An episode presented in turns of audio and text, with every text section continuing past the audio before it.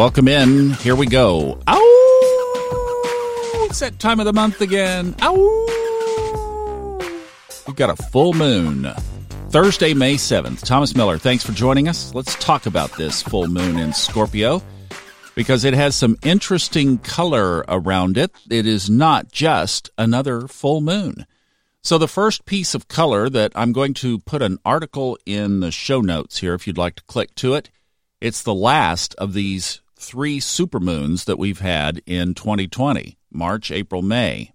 Last month's was the biggest of the three, but I promise you with your naked eye, unless you were measuring this in some register in a telescope, you will not tell the difference. However, you will tell a difference going forward, and the next supermoon won't come grace our presence until April twenty twenty-one. That'll be welcome. If you've been following astrology, you know exactly what I'm talking about right there. Okay, so this one has a couple of colorations as well that we need to paint in here. So first of all, the moon is in Scorpio, and this full moon is going to take place at six forty-six a.m. this morning. I'm saying that as though you are an early bird, and you caught this before six forty-six a.m. this morning, in which case it would be in the future tense, but likely you are listening to this afterwards, so let's put it in the past tense. Whenever you're catching the podcast, it was six forty-six a.m. was the peak of the full moon. Now, that was at seventeen degrees on, of course, the axis of Scorpio, the moon, and Taurus, the sun. Now, this is a relevant degree number because, really, again, the action has been in Taurus, continues to be. I think we could still say Mars-Uranus one more time. This will be it because Mercury will be too far away. It really is too far away now. We're uh, just into a sign-based aspect at this point. Neptune has creeped its way over into seven degrees Taurus. Mercury is at twenty, and the action of this full moon is at seventeen. Get the picture? Now, two other things. One, Mercury today is sextile Neptune. Neptune, twenty degrees Pisces. Remember that? Neptune, Venus, square? Well, they still are. So there's quite a bit of energy with this full moon, one way or another, pointing back to Neptune. So the moon is also quincunx to Venus. Okay, I know that's a lot. Whoa, whoa, whoa, whoa, whoa. Okay, let's let's take this one piece at a time.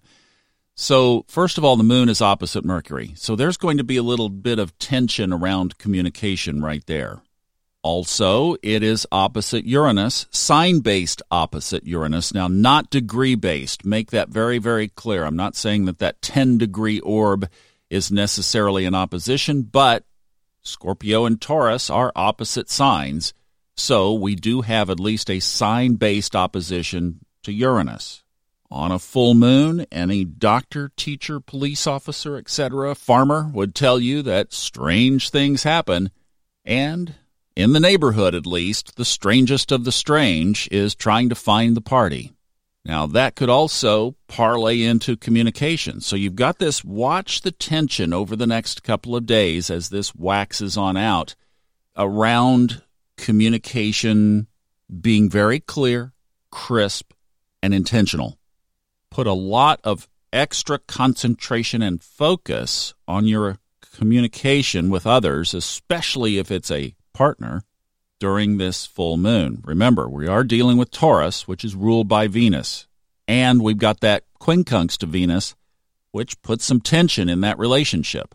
Now, Mercury is sextile to Neptune, all right? Now, that means that they're working more cooperatively. So that brings, what does the moon represent? One of the things, intuition, our soul.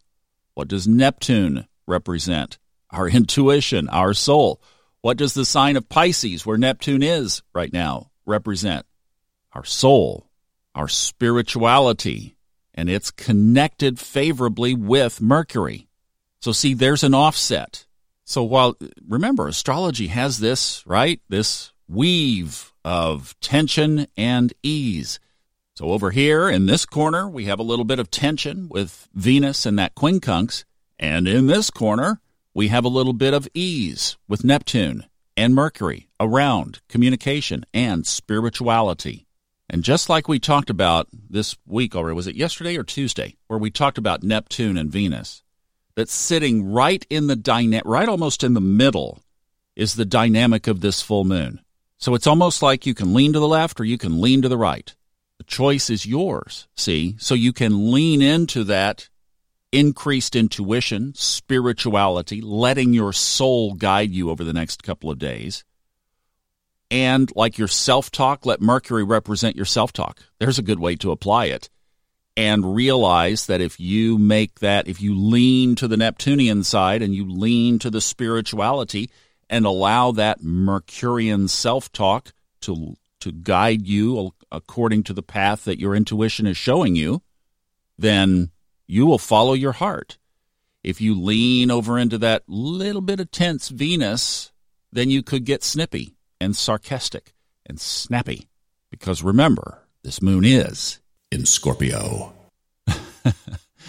So, in other words, it can take you deep. And it can, remember, Scorpio and that stinger's tail. So just remember, that's constantly present during this full moon if you choose to go there. So you can play at the Taurian side of earth and balance and harmony. You could play at the rough side. You can lean to Venus, to that edge, or you can lean over to Neptune. I know where I'm going. I'm going to do some really heavy spiritual work over the next couple of days. Energy is perfect for it. So will you join me? Why not? Have a good full moon. Ow!